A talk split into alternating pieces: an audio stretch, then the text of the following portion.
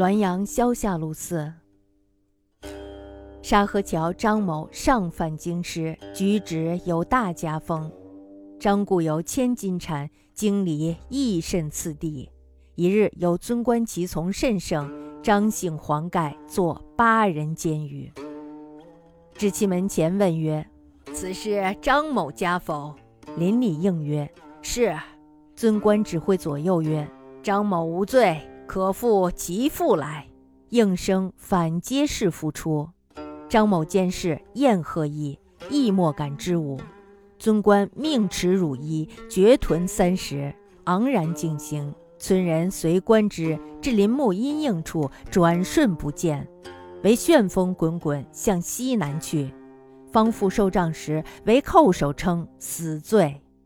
后人问其故，复泣曰：“吾本侍郎某公妾。”公在日意图故宠，曾是以不在家，今惊魂骤见，无可复言也。沙河桥张某在京城里经商，那么他呢？这时候娶了一个美妇人回来，这女子的一举一动都是大家名门的风度。张某呢，本来有千两银子的家产，经营呢也是很有章法的。那么有一天呢，有一个尊贵的官员带着随从，浩浩荡荡的到了他的家里。这个人呢，张着杏黄色的伞盖，坐着八抬大轿。那么到了张某的家门前呢，就问到了，说这是不是张某家呀？邻里就回答说了是。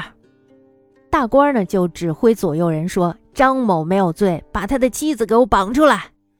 随从呢应声进门，把这个张某的妻子就反绑出来了。张某呢，见到了这么显赫的声势，于是呢，他也不敢说什么。